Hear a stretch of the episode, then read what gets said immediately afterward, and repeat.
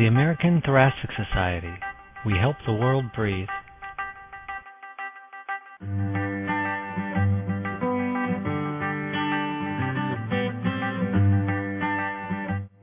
This is Jacob Yasser Schneider, editor of the American Journal of Respiratory and Critical Care Medicine, welcoming you to the American Thoracic Society's podcast.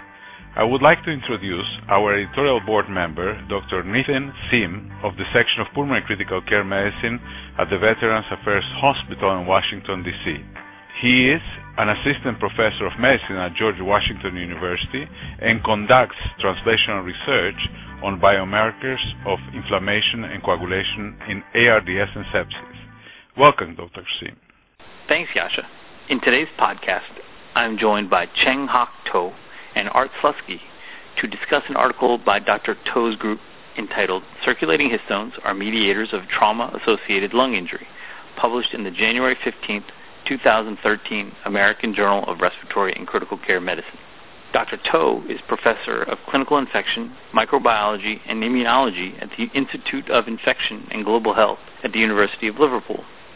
Dr. Slutsky is professor of medicine at the University of Toronto, vice president of research St. Michael's Hospital, scientist in the Keenan Research Center in the Li Ka-shing Knowledge Institute of St. Michael's Hospital, and the division director of the Interdepartmental Division of Critical Care Medicine, University of Toronto.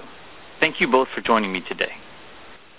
Dr. Slutsky, Dr. Toh's study is about histones and the acute respiratory distress syndrome. I would like to start with some background. Could you please tell our listeners about ARDS? What is it, and what are some of the disease processes that commonly cause it? ARDS is a, a syndrome that was uh, first described by Ashbaugh colleagues in uh, 1967. It's characterized pathologically by diffuse alveolar damage, increased alveolar capillary permeability, and inflammation and coagulopathy. What happens is there's damage to the epithelium, there's injury, denudation, injury to type 2 cells, that leads to loss of epithelial integrity. This then leads to impairment of epithelial fluid transport, causing edema, the blood, the uh, alveoli. That then affects surfactants, and in the long term, there can also be fibrosis. It's also an inflammatory disease. I mean, there's some debate about whether neutrophils play a role. I think the evidence is it probably does play a role. There's certainly inflammation and pro-inflammatory factors, including cytokines. And over the last few years, there's been an increased understanding that one of the therapies, mechanical ventilation, can actually lead to damage itself, and some of that damage can be inflammatory in nature. It's a syndrome that is defined clinically by hypoxemia bilateral pulmonary infiltrates that's not caused by left ventricular failure.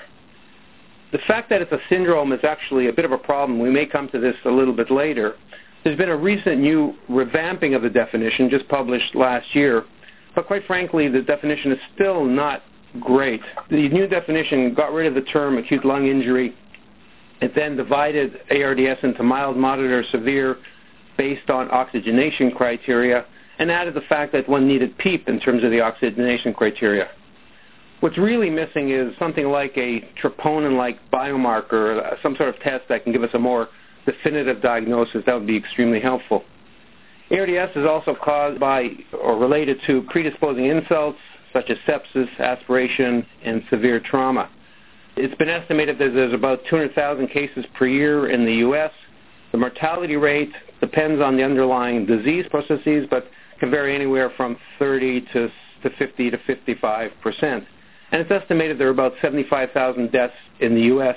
every year in patients with ARDS and there are probably about 3.6 million hospital days that are taken up by patients uh, with ARDS. Thank you for that description, Dr. Slutsky. You alluded to the high mortality of ARDS. Have there been any treatments that have been shown to reduce the mortality? Despite the fact that the syndrome was described over 45 years ago, and, and despite sort of intense, widespread investigation, we don't have any real proven pharmacological therapies that attack the underlying biological processes that have been shown to decrease mortality. Some studies have shown that early corticosteroid use or, late use may have some benefit. Other adjunctive approaches have been shown to be beneficial, but these are general in nature. Restrictive fluid strategies, protocolized approach to weaning, more careful sedation management. All of those have been shown to be useful. That's not to say we haven't made any progress. You know, ironically, the greatest progress has been made by strategies that aim to minimize iatrogenic consequences of the therapies we use. Essentially, all patients with ARDS need to be ventilated to take care of their hypoxemia and to decrease the work of breathing. So I think the major advance over the past few years has been the use of lung protective ventilatory strategies. There was a key publication in 2000 by the ARDS network investigators that demonstrated that a strategy using small tidal volumes, 6 ml per kilo predicted body weight versus 12 ml per kilo, decreased mortality by an absolute 9%. That was a huge decrease in mortality. A meta-analysis published a few years ago demonstrated that higher levels of PEEP were useful in patients with more severe hypoxemia. That is, patients who had a PF ratio less than about 150. Uh, there's an interesting study a couple of years ago in the New England Journal of Medicine that demonstrated the use of paralytic agents for the first 48 hours after the diagnosis of ARDS decreased mortality. I personally would like to see this study replicated, but it clearly was quite interesting, and probably the mechanism is related to decreased ventilator-induced lung injury. There was also a meta-analysis that demonstrated in patients with worse hypoxemia, that's PF less than about 100, that there was a decrease in mortality when patients were put into the prone position. There was also a, recent study presented at the European Society for Intensive Care Medicine that is unpublished as of today that confirmed these findings. And in fact, the results were pretty dramatic. There was a 16% absolute reduction in mortality in patients placed prone in those patients who had PF less than 150. There's also evidence that lung protective ventilation may also prevent the development of ARDS in patients who are ventilated but don't have ARDS at the time that they are uh, being ventilated. So all in all, it, it's ironic that you know the real advances have been in decreasing the added mortality that we add as physicians as we try to save the lives of our patients who would have died otherwise. So the lack of effective therapies aimed at the underlying biology, which is much better understood today than it was 45 years ago, I think is, is why the current study by Abrams and colleagues that we're talking about is of interest. Okay, so let's get to uh, the uh, the current study. Dr. Toh, some listeners to this podcast may not be familiar with histones. Could you please describe histones for us and tell us why you decided to study them in ARDS? Histones are proteins uh, normally found in cell nuclei where they help package and order DNA into structural units. And they do this by acting as scaffolds or spools around which DNA winds onto, but they also play an increasingly recognized role in gene regulation, in modulating DNA repair, and in mitosis. Uh, however, when histones are outside its normal environment and outside the nucleus, when it's released into the circulation in large numbers, in individual forms, H1, H2, H3, and 4, or heterodimeric forms, they can be extremely toxic. And this was described in 2009 in a Nature Medicine publication by Chuck Esmon's group from Oklahoma, where they used a mouse model of sepsis to demonstrate this toxicity of extracellular histones. And I think their important findings really led a lot of us to consider how these findings could translate into sort of clinical value. And we asked the question ourselves, uh, which human disease model was possibly the best one to examine for this effect of extracellular or circulating histones. And certainly one of the things that came to our mind is perception that there still is a gray area in the etiology of the enhanced inflammatory state, and neutrophil activation underlying that secondary lung injury or damage following trauma.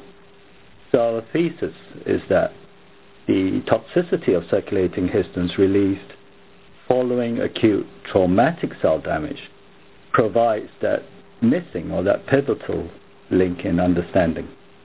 Dr. Toh, you studied blood samples from patients in a prospective cohort study, as well as doing a, a series of other experiments I'll ask you to talk about later. Uh, but can you tell us about the patients that you uh, you had these uh, the availability of blood from? The clinical cohort was adult trauma patients, and these recruited patients were less than two hours following their acute injury, who had not yet had greater than two liters of fluid. And we enrolled 250 patients, and they were studied with a further subgroup of 52 who were characterized to have severe non-thoracic blunt trauma so that we could focus upon the question of whether circulating histones could mediate distant organ damage in causing respiratory and multi-organ failure.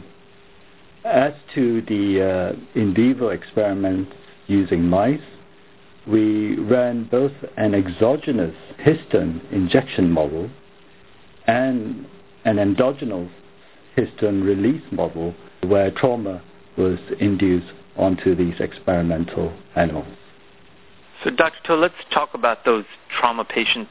You measured circulating histones, but you also measured markers that were representative of endothelial damage as well as activation of coagulation.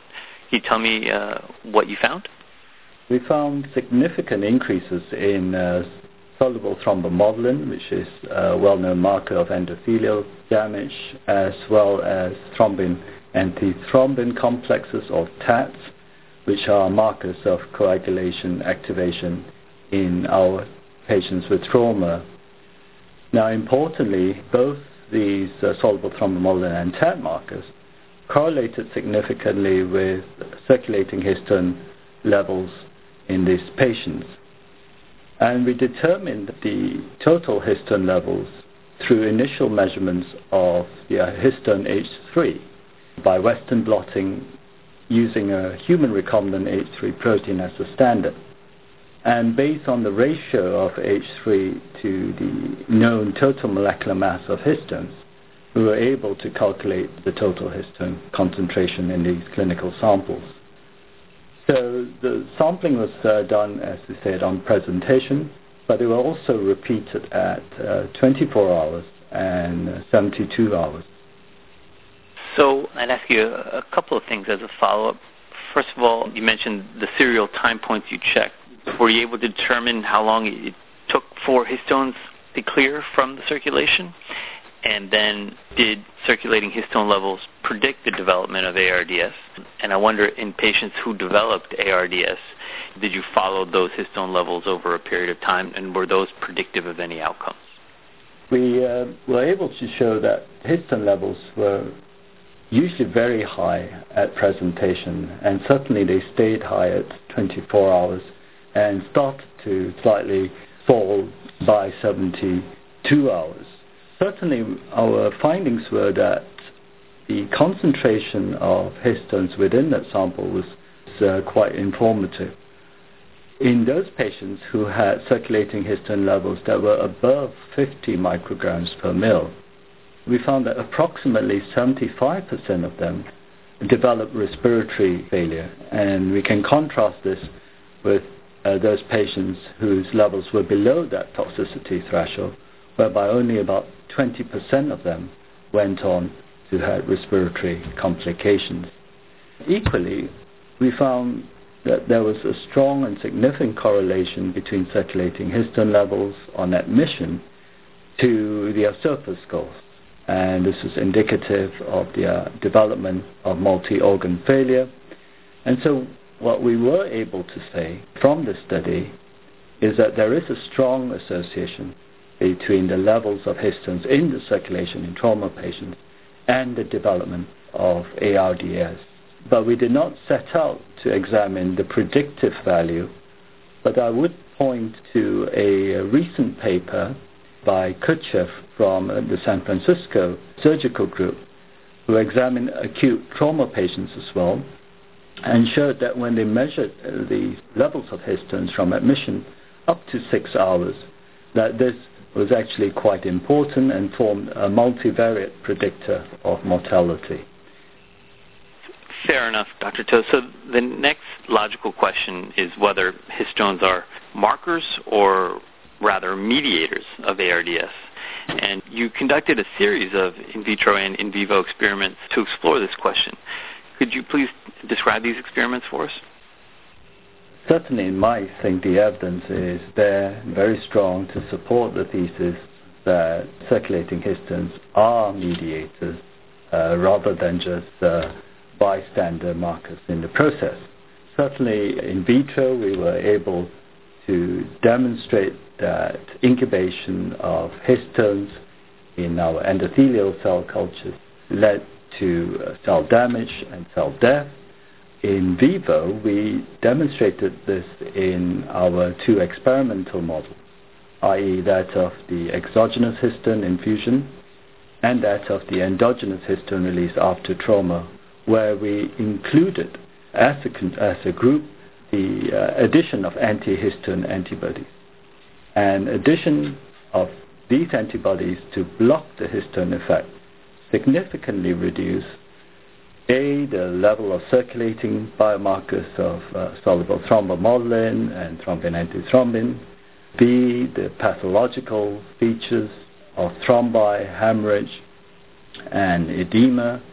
Thirdly, the outcome. And certainly, the antihistone antibodies uh, rescued these uh, mice from lethality in both the histone infusion model and in the trauma model. So we would speculate that in extrapolating these findings, that this would also hold true for humans. But certainly this needs to be verified, especially when clinical interventions that target or neutralize histone toxicity can be trialed and analyzed. Dr. Slutsky, I'd ask if you had any uh, comment about this series of experiments Dr. Toh just described. The major comment I would have is something that Dr. Toh mentioned already, and and that is that we've had many examples of approaches, of mechanisms that seem to work in animal studies, but don't seem to work in humans. And I think the, you know the big question is how critical are these molecules in humans? And I think we're going to have to get at that by blocking studies and actually doing clinical trials to assess the efficacy of these uh, interventions. It's very exciting, but that's a big link. The link to the human studies is always the most difficult in many of these therapies. If you look back over the past few decades, there have been, I don't know, 10 or 15 trials addressing various molecules, various approaches, seem to work in animals but don't seem to work in humans. So I do think broadly that's the big question. I mean, I guess why don't we explore that at this point? You know, and, and I think I would lean on your unique perspective, Dr. Slutsky, about this. What do you think are some of the lessons we can learn from, as you said, multiple trials where a potential mediator was identified? Animal experiments show blocking that mediator would improve an outcome in sepsis or ARDS, and then the human trials show a lack of benefit. And I think at this point it would be very important to see what we can learn from that experience going forward when we see a potentially promising mediator like histones. Um, as I mentioned, there, are many drugs that have been tried for ARDS, anti-inflammatory drugs, surfactant, uh, salbutamol, statins, ketoconazole, lisofylline. All of them seem to work in animals, did work in animals, but in humans there's no decrease in mortality. So, you know, the million dollar, the billion dollar question or the multiple billion dollar question is why. And one way to think about this might be to say there's there's really two classes of reasons. The first class might be the drug simply is not effective for the, disease process. That is, we really don't understand ARDS sufficiently well based on the animal studies. Just doesn't work. The second class of reason might be that the drug really is effective, but clinical trials are negative because of the difficulties in doing clinical trials. Maybe I'll try to dissect it out based on that sort of schema. So if we think about whether the uh, drugs are effective for disease processes, we always start with, you know, sort of in vitro and in vivo animal studies.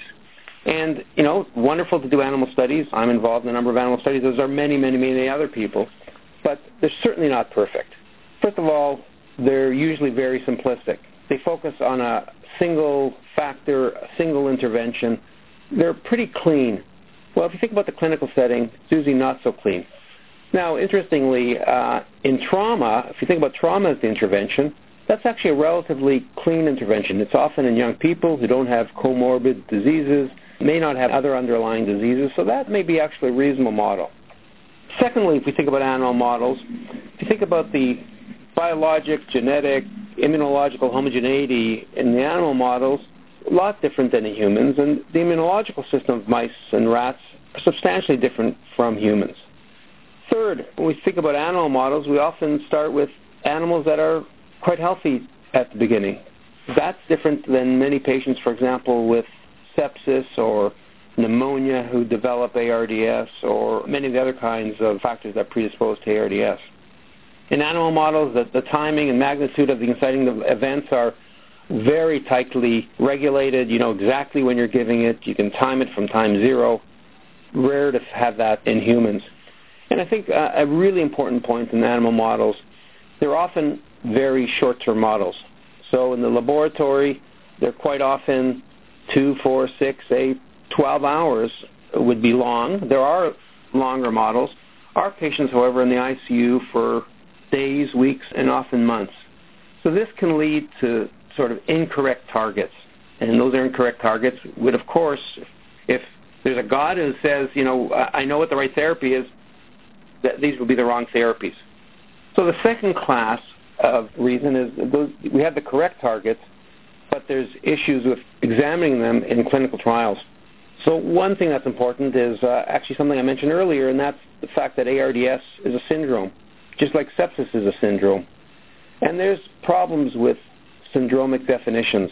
I'm sure many trials, many patients we take care of, even though clinically they have what is defined as ARDS, they have hypoxemia, they have bilateral pulmonary infiltrates, you can't rule out cardiogenic factors causing this problem. They probably don't have diffuse alveolar damage. They don't have pathologically what we think of as ARDS. And from a biologic standpoint, if you have a target that's biologically based, but you're not treating the disease you think you're treating, of course you're going to get a negative result. So I think uh, that's an important factor. And it's maybe the reason why the only thing that's really been shown to be effective is something to do with ventilation, something to do with mechanical factors, which may be easier to model in animals and compare to humans because those mechanical factors may be more similar.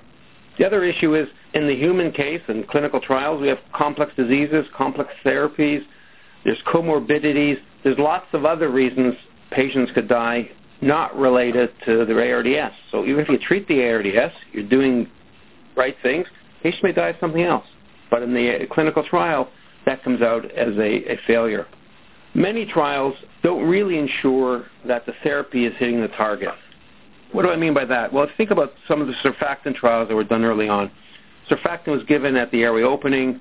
Likely sufficient surfactant didn't reach the alveoli.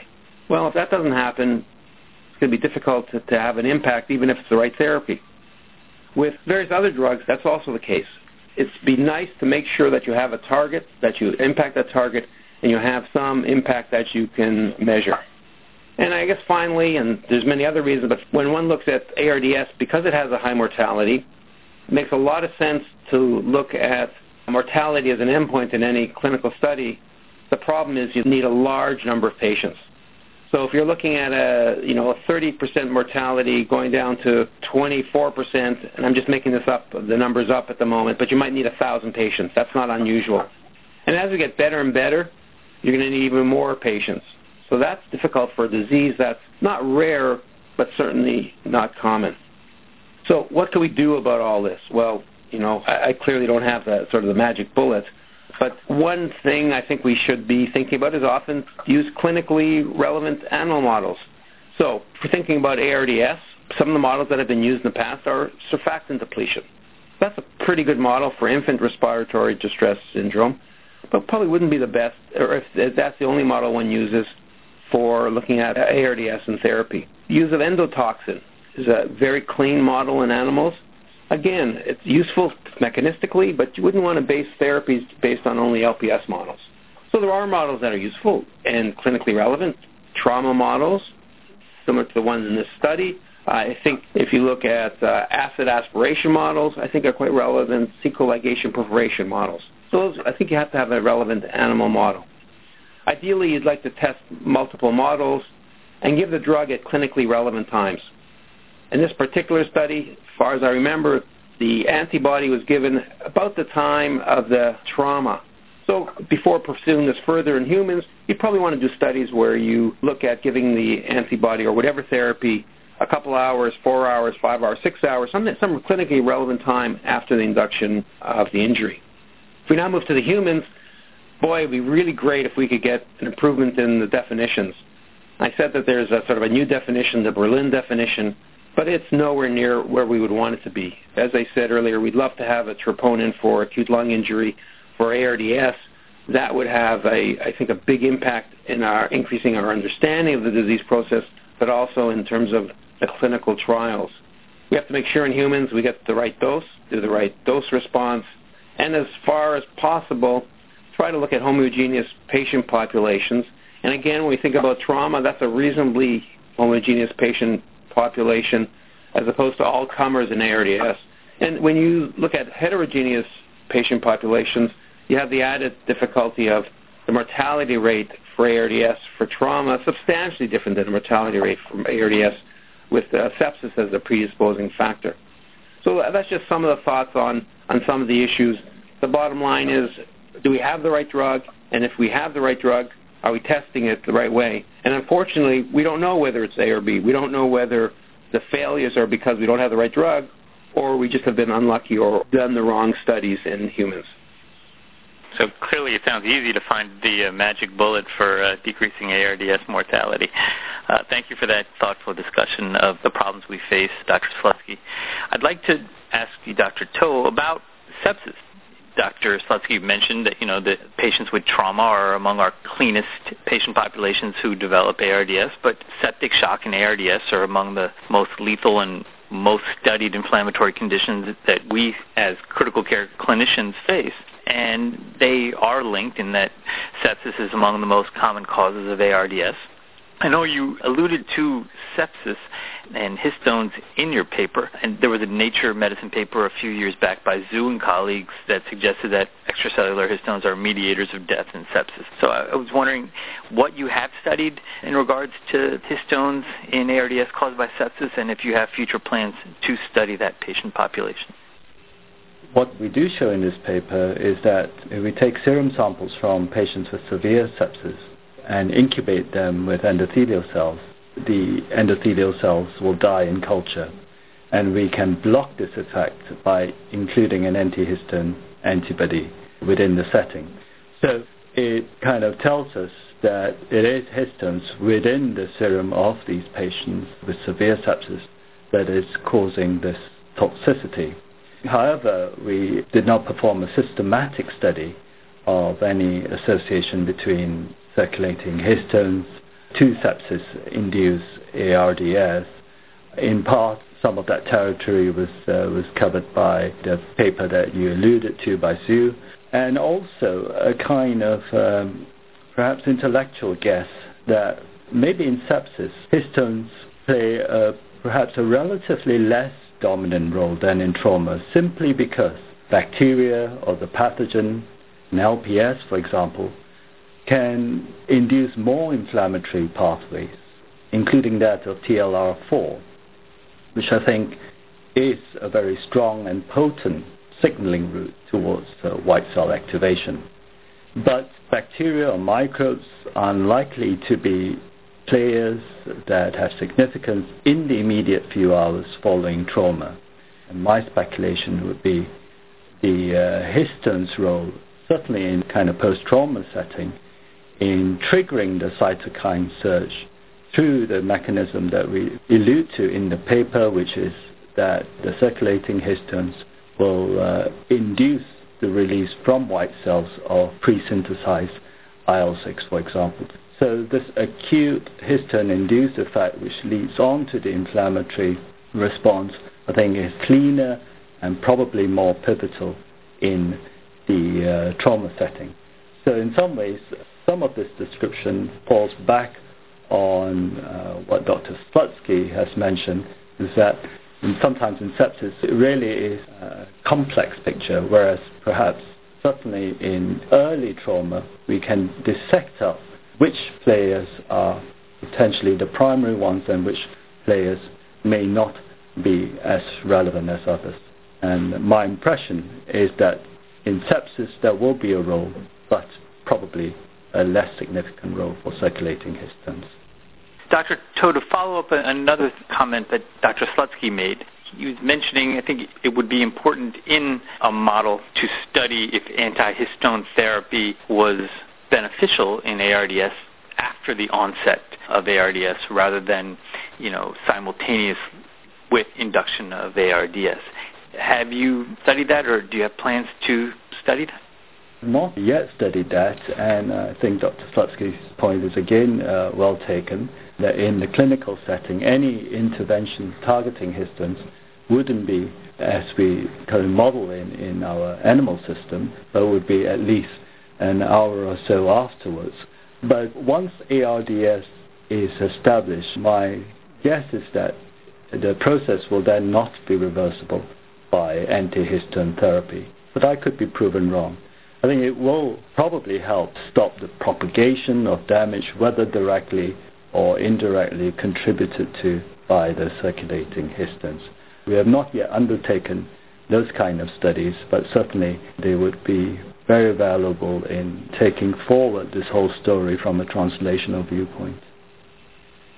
Dr. Slutsky, you've enumerated very nicely so many of the challenges that researchers face in trying to take a mediator like histone from bench to bedside. And I would like to ask your opinion more specifically about histones. So as we you know, are early in our study of histones in, in ARDS, what do you think are some of the gaps in this evidence base regarding histones that requires further study? I think that it would be useful in the animal studies to do intervention studies when the antihistone therapy is given sometime after the inciting event, whether it be, and I think probably a time course, and if you give it 30 seconds after, it's going to be effective. It's going to be effective. It's given an hour, two hours, four hours, eight hours. I think those studies would be very useful. If it turns out that it's only useful when given within 15 minutes of the intervention, that makes it much, much less likely that it's going to be useful in humans. So I think that would be one of the first studies to do. I think the next question, and actually maybe this would be a question for Dr. Toh, is this antibody, has it ever been used in humans? So there have been studies looking at safety of this uh, antibody or some other therapy. And it would be nice to start thinking about doing some studies in humans, assuming the animal studies, one can get a better idea of the timing, get a better idea of the dose required. But then ultimately, it's always going to come down to what happens in humans. So I wonder if Dr. Toh could talk a little bit about this antibody and whether there are other antibodies or whether there are other approaches that uh, he has that can be used to try and abrogate the uh, impact of histones. In terms of the antibody that was used in the study, it was a mouse uh, antihistone antibody, and certainly one of the uh, things that we intend to do is to humanize the antibody and then be able to discuss the relevance of future studies for humans. Any final thoughts, Dr. Toh?